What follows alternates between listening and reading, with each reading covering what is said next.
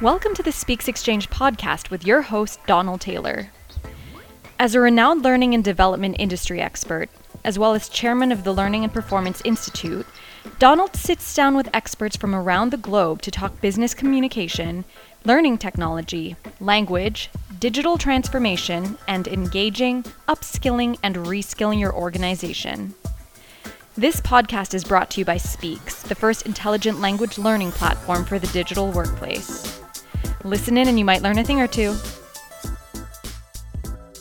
Hello, it's Donald Taylor once again with the Speexx Exchange podcast. And in this episode, I'm chatting with Trish Uhl. Trish Uhl is the founder of Owl's Ledge. That doesn't begin to cover the breadth of her experience, nor indeed the depth of her curiosity about our world of learning and development. Trish, we've known each other for a while. I'm sure many people listening will know you, but can you quickly explain your current role and how long have you been doing it? Yeah, thanks, Don. Hi, everybody. Thanks for having me. Appreciate it. So, my current role is actually I design learning systems that connect training environments to operational environments. So, some may call that learning engineering. Well, it sounds like engineering to me. I'd always be cautious of sticking the word engineering and learning together. My big thing is that learning is something that happens inside people's heads, and to engineer it would be difficult. But we're definitely doing some engineering there. And would I be correct in saying data plays a large role in what you're doing with that? It does. And actually, so the organization, the global organization IEEE, which of course we know from engineering, has actually created a consortium and defined the role learning engineer. And learning engineer and the discipline of learning engineering is actually multi disciplines, multiple disciplines that are integrated together, of which data, analytics, emerging technology, design thinking, many different disciplines come together into a more integrated kind of view. So, for sure. And I remember following, you know, I follow you on Twitter. Uh, by the way, everyone should follow Trish on Twitter, and she's Trish Uhl. It will be in the show notes along with a lot of other stuff. Following you on Twitter, Trish, and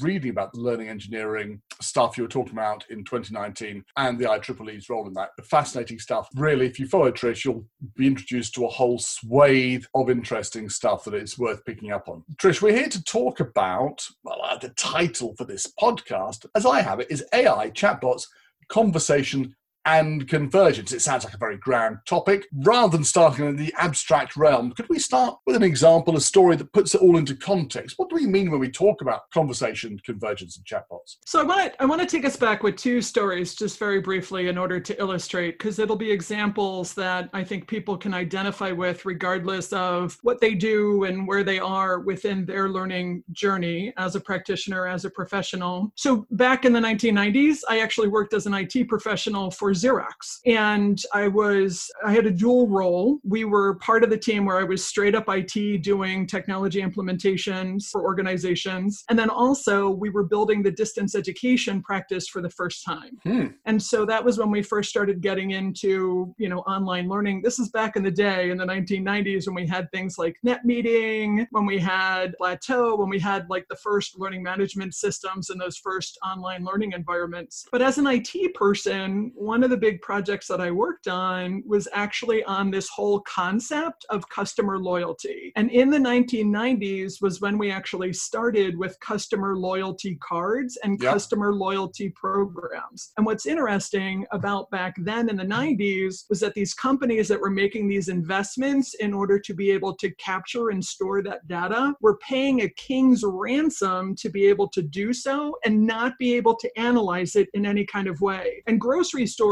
were the first ones who actually implemented these types of technologies and these types of data practices. But it wasn't until like the early 2000s that we suddenly had, suddenly, that we eventually had the analyses and the analytics tools to be able to process that data. So the reason why that's kind of really instrumental now is I feel like in the learning function, we have the same thing, these repositories of data that go way, way back that we just haven't had the tools or the techniques to be able to process. And now we've come to a point in our history and in our maturity as a field of practice to be able to do so in a meaningful way, in the same way that we're used to organizations processing our customer and consumer patterns based on data they're collecting and loyalty programs. Trish, I'm sure at some point in the future we'll have a conversation about data because uh, I can't imagine anybody in learning and development thinking about data and not thinking about you and not wanting to talk to you about it. And that's the point of these podcasts to get expertise and share it. And I've got so many questions to ask you about that, in particular about the realm of expertise. Why are we doing this now when marketing was doing this 15 years ago? But let's put that to one side for the moment. But you said you had two stories. What's the second story? So the second story goes into so so the first thing is if we're going to have insights into compelling people to take an action, whether that's behavior change or we're trying to drive user adoption or we're trying to help change people's ways of working, which of course is everything that's happening right now. There's so much focus on what we're doing as learning practitioners in this space. Then how can we draw from, again, other domains in being able to see how they're using, especially conversation or chat data in order to be able to compel action. And the reason why that's important is not only because it's in the title of this particular podcast, but because these are now, we now have access to this type of data, conversations, discussion data, and we can process it now at speed and scale by using things like artificial intelligence. And so, a, a quick story on that. Again, if we go into the domain of marketing, Don, yep. as you said, yeah, yeah. So, one of my clients is Mars, the food manufacturer for food for pets and for people. And Mars actually ran a social media campaign that compelled human behavior, that actually compelled consumer action back in 2017. And I, the dates to me are really important because if we in learning have an understanding that there are other models from other domains that we can connect with in order to be able to learn learn from other disciplines and be able to apply it to our own practice, and that there's maturity in these things that'll help us jumpstart and accelerate applying these types of skills and these types of practices in our own in our own wheelhouse. So Mars actually drove a campaign in Australia. What they did was they actually processed where conversations were happening around current events. And what they used was social media data. So they used discussions that were happening on YouTube, discussions that were happening on Facebook and discussions that were happening on Twitter. And they were able to use a number of different tools in order to be able to pull 14,000 data points a day. And what they were doing was they were analyzing the conversations that were happening on these open public networks in order to be able to kind of figure out what people's moods were based on what was happening. And one of the things that was happening at the time was Game of Thrones. And hmm. so after an episode of Game of Thrones, they would analyze and see were people happy on the internet or sad on the internet. They would do a sentiment analysis based on this conversation data. And what they would do then is then push coupons to people that had to do with, hey, it seems that people are sad right now. Go cheer yourself up. Here's a certificate to go to your local 7 Eleven store and be able to buy a Snickers bar, which is made by Mars, for a, a low cost, right? So I'm making it up, let's say 50 cents. And then on days when they found that the basic sentiment analysis came back with these conversations on social media around current events, influenced by current events, when they found that people were more positive, they would do the same action. They would provide people with these certificates that they could use at a local 7 Eleven convenience store in order to buy a Snickers bar, but it would be with a different messaging campaign. It would say something like, hey, life is great, go celebrate. And then here's your certificate to go buy a Snickers bar. And it increased in price. So if on negative sentiment days, it was 50 cents for a Snickers bar, and I'm making those numbers up. But on positive days, it would be like, go get a Snickers bar for $1.50. And they were able to take a look at their influence through these social media channels by processing these conversations, this chat data at speed and scale for over quite a period of time that actually then they were able to track what the downstream results were because, of course, if they were having the influence and compelling the human human behavior that they wanted, then people were actually showing up at these 7 Elevens in Australia and buying Snickers bars at different price points. And they were then able to see kind of like, did people buy more Snickers bars when they were happy, or did they buy more Snickers bars when they were sad? And they could get into that kind of a level of segmentation. But that's what I mean about processing mm-hmm. conversational data in a way that can compel human action. And listeners, there'll be a link to the case study for this in the show notes. Mars rather brilliantly called the hunger algorithm they had for this the Hungerithm. Clever. People in other parts of the world might have known Snickers bars at some point in the past as being a marathon bar. That's what it used to be called in the UK. And I think their shtick was we're going to price, we're going to do variable pricing. We'll price our Snickers bars according to how how the internet is feeling. The lowest point I think they reached was uh, 78 cents, which was apparently due to anger towards the US president. So there we go. A brilliant bit of marketing. It connected one thing how people were feeling with a coupon and it earned a lot of both revenue but also an awful lot of PR around this. How does that tie in? How are they able to get the information? I mean, we know, we know that's you know that's what they're doing. They're shifting mark. They're shifting these chocolate bars. Good for them. But how are they able to get the information, Trish? That told them whether people were happy or sad, if they were upbeat or downbeat for whatever reason. It was something to do with conversational analytics, understanding the conversation. Where does that come from? And does it rely purely on social media or is it broader than that? Yeah, that's a great question, Don. So, sentiment analysis, being able to take a look at qualitative data. So, conversations or chat data would be qualitative data. Mm-hmm.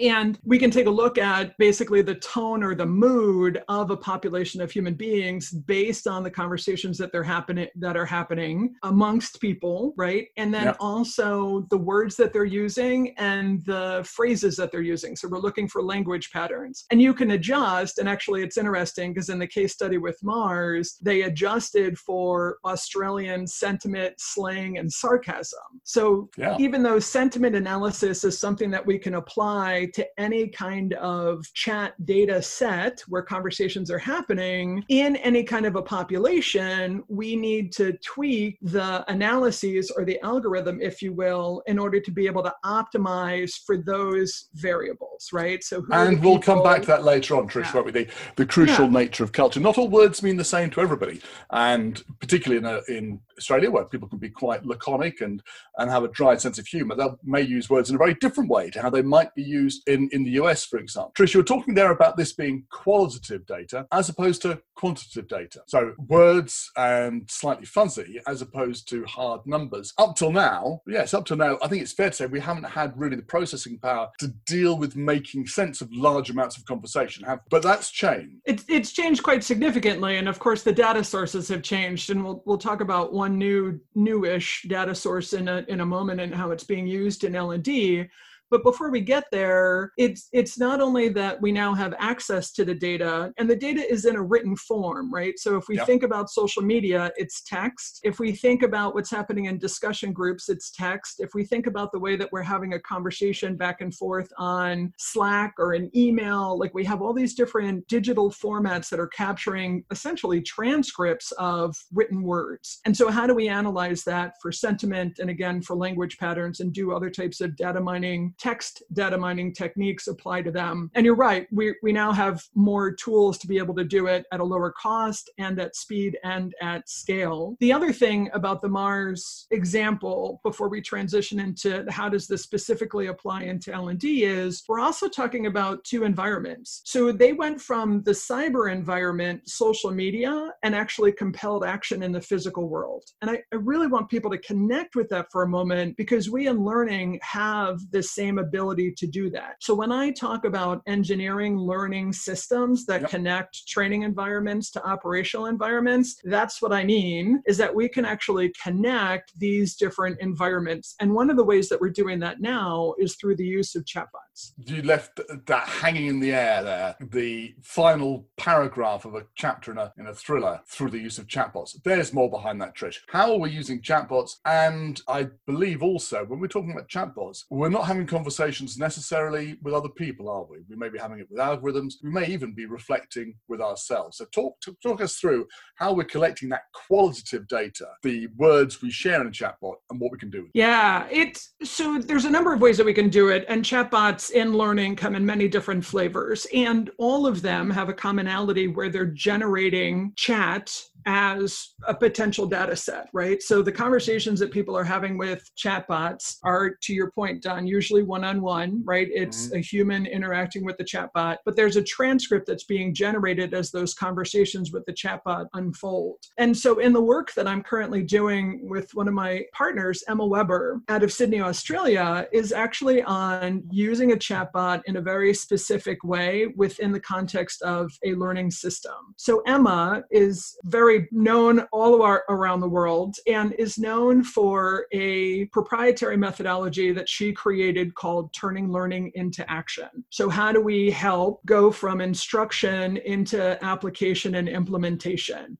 And, this is this is something which a lot of people have, have sort of ignored for, for for too long. The idea of training transfer. And she's quite deliberately calls it training transfer. You train people, but how do you know it actually gets transferred to action happening in the workplace? And for too long, that's been a thing people have been happy to push to one side, but it's kind of important. And she spent 18 years, if I remember my facts about Emma correctly, working with people to make stuff stick in the workplace. Fair enough. Fair enough. And and I think that if we go back to the original research, just to reference it here with Mary Broad, sure. that what she and her colleagues uncovered was that we're, there are like 271 different ways in order to optimize the learning transfer process. And so Emma has created in her system for turning learning into action which variables or factors she has found in her 18 years in just focusing on this space. What are the variables that make that happen? And one of the key variables that Emma has found in her work has been this idea of reflection. How do we leverage and give people the opportunity to reflect on what it is that they've just learned and how it is that they intend to apply it back on the job? And it's exactly that kind of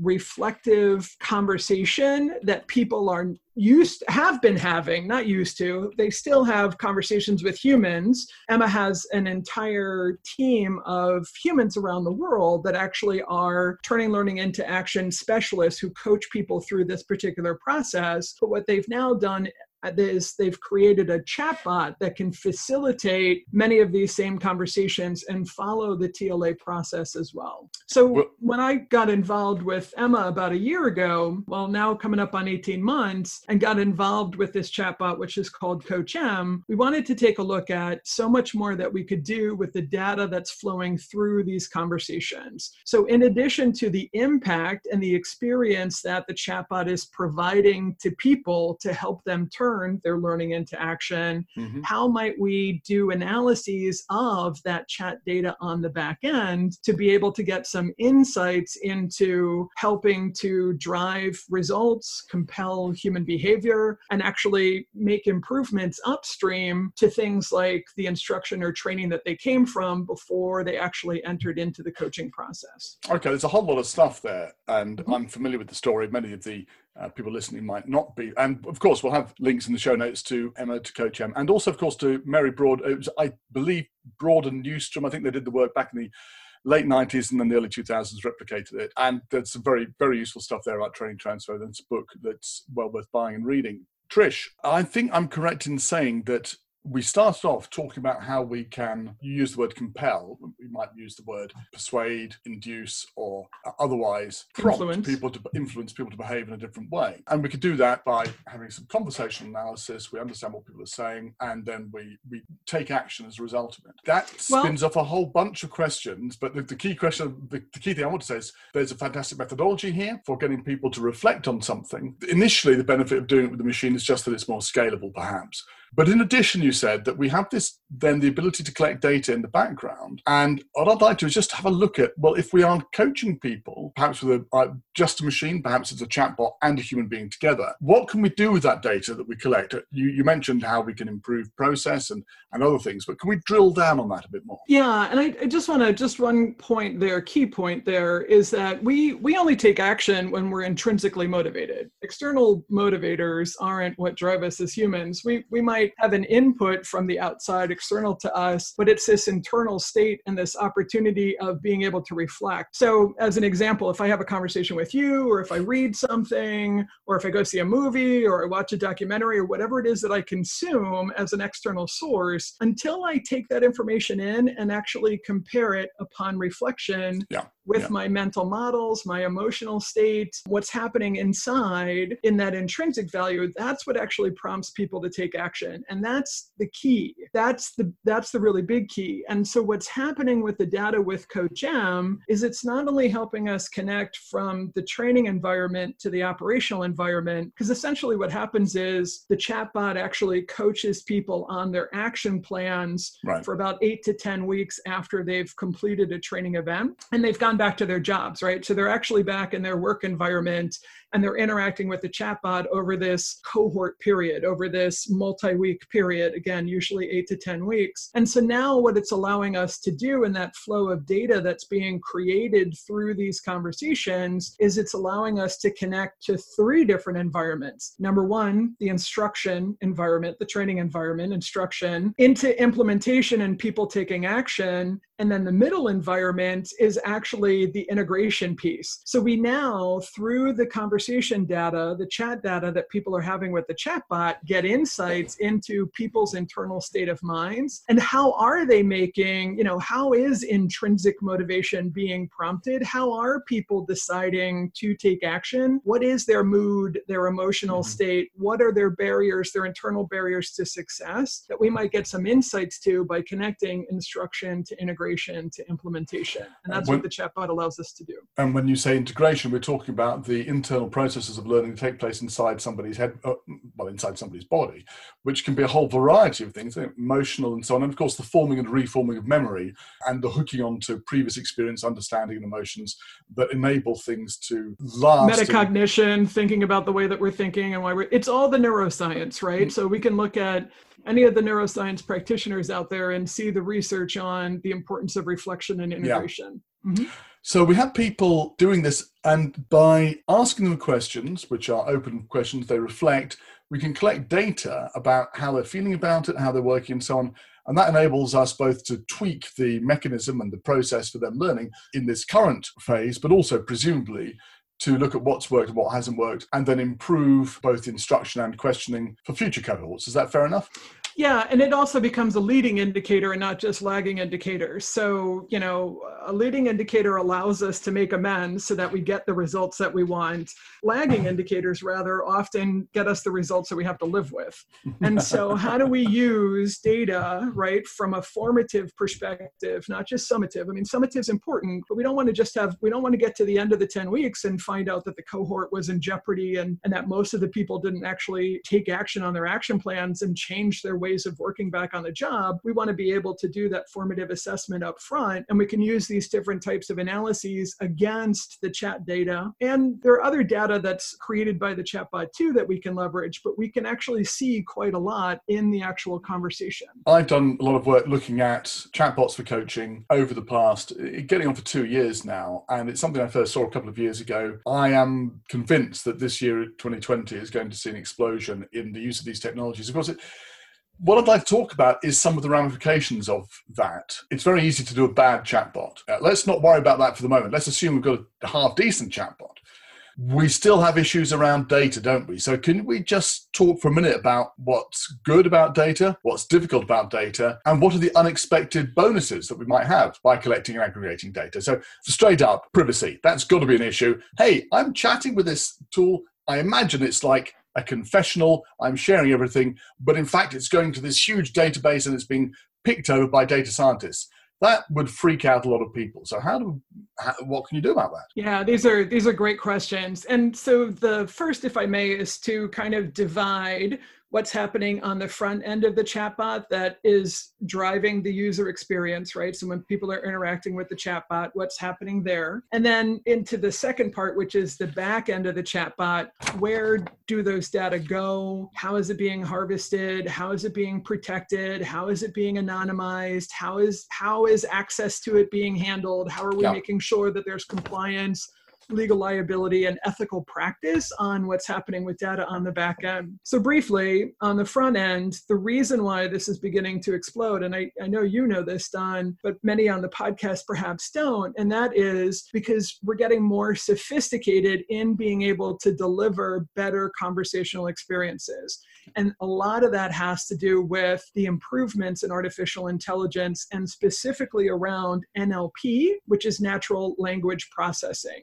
So when a human speaks with a chatbot, regardless of what the method is, so it could be typing and texting to the chatbot, or it could be actual a verbal conversation with the chatbot, does the chatbot, and I'm going to use air quotes here, understand the intention, right? What the human has said, and then does the chatbot respond appropriately? And that all goes into experience design because if people don't have a good experience, if the chatbot doesn't respond in a way that meets the human's expectation, then they're not going to use the chatbot. It's no. going to wind up being yet another yeah. technology that people decide to ignore. You have one go at making it work properly. People get dissatisfied, they're not coming back. And they're exactly. And then we find that it gets tweaked over time too, because again, if we scale this to different audiences, different business units, different geographic locations, put it in different languages, like Coach M now is in multiple languages. How do you then have the nuance in those conversational experiences in order to be able to continue to engage the human being over time? Mm. And so that that is not, you know, it's not just one and done from a product development standpoint. There's ongoing maintenance there. Data on the back end, some of the challenges there and some of the opportunities there are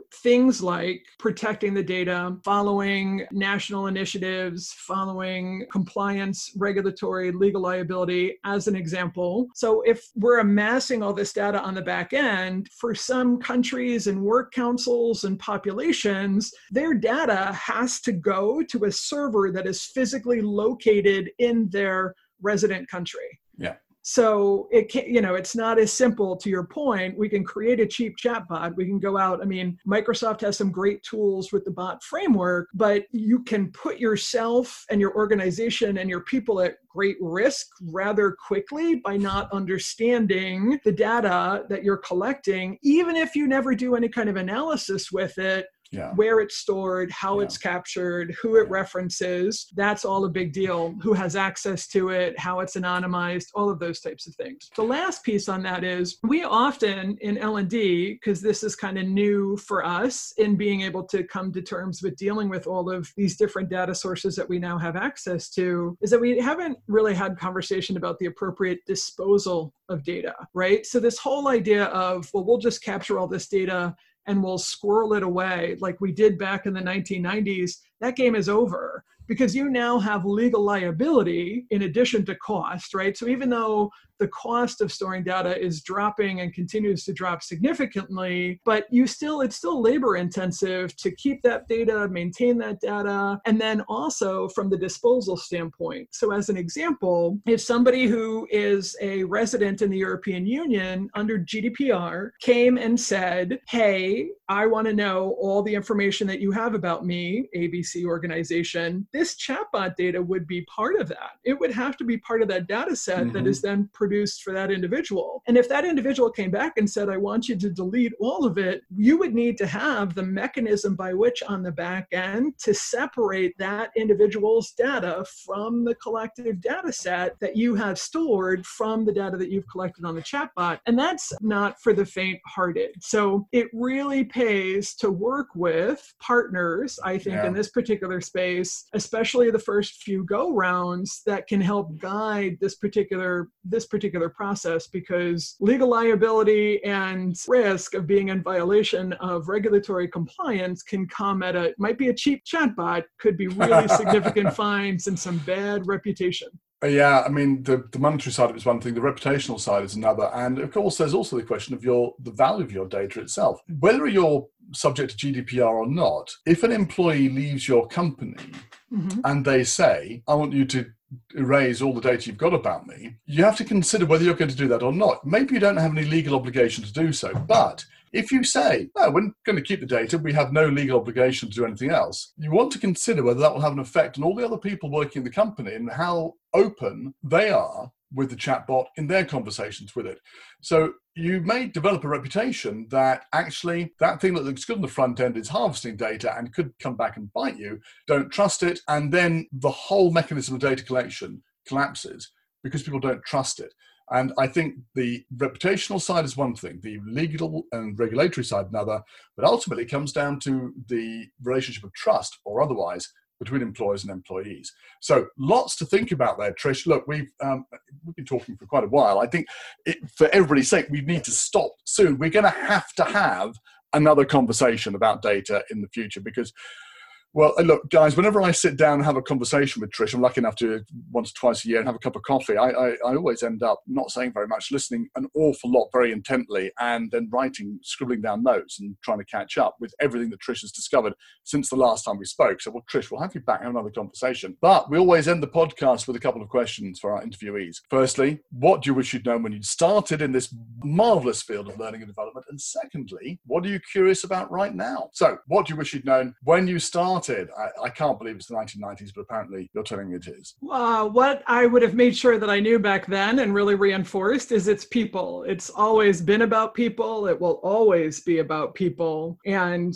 how do we how do we do more of that? The tools are going to come and go but how do we make sure that we're really attentive to the people and follow what go into what behaviors they're already exhibiting? How do we join them in what they're doing rather than trying to force them over to the things that we want them to do? Uh, exactly. Go where the people are and work with what they're doing already rather than trying to get them somewhere else and do something new I, I, love that. It's about the people. All right. And what are you curious about right now, Trish, in this marvelous field of workplace learning? Uh, the big thing for me has actually nothing to do with workplace learning, not specifically. Um, and, and that's something that I would also suggest is that expand your horizons. Look outside of, you know, what's happening in marketing and consumer markets and what are people doing in general. Um, one of the things that actually has me fascinated right now is TikTok. Okay. So you're going to have to explain TikTok. I've got two kids, so they can tell it to me, but not everybody out there has got the benefit of somebody to explain TikTok to them. What is it? So TikTok is actually kind of similar to Twitter in a way, but from a video standpoint. So it's micro video. And the whole big thing about TikTok is it's actually very much based on sound and audio. The thing that fascinates me about TikTok is not only the crazy adoption rate that's happening on TikTok right now, this is actually the first technology, social media technology out of China, out of somewhere else that has come into the United States. So we're used to being the ones that create the technology mm. that then goes out to the rest of the world. This is the first time that we've got high adoption of a social media platform that's coming in from outside of the US. And the way that people are using it has a lot to do with what it is that we hear and how it is that we learn through modeling each other and mimicry and being able to have like jam sessions and riffing off of each other. And I really am convinced it's going to change the way that we provide learning solutions, especially for this cohort that's consuming TikTok now over the next three to five years. So, if you weren't already thinking you've got a lot of work to do catching up, there's something else for your homework. Go off and find out everything you can about TikTok because you heard it here first, folks. It's going to revolutionize everything, especially if you've got a generation of people who are expecting that approach. Wow. Trish, it's been great having you here. Looking forward to seeing you uh, when we next meet. Great to have you on the show. Thank you so much. Don, thanks so much.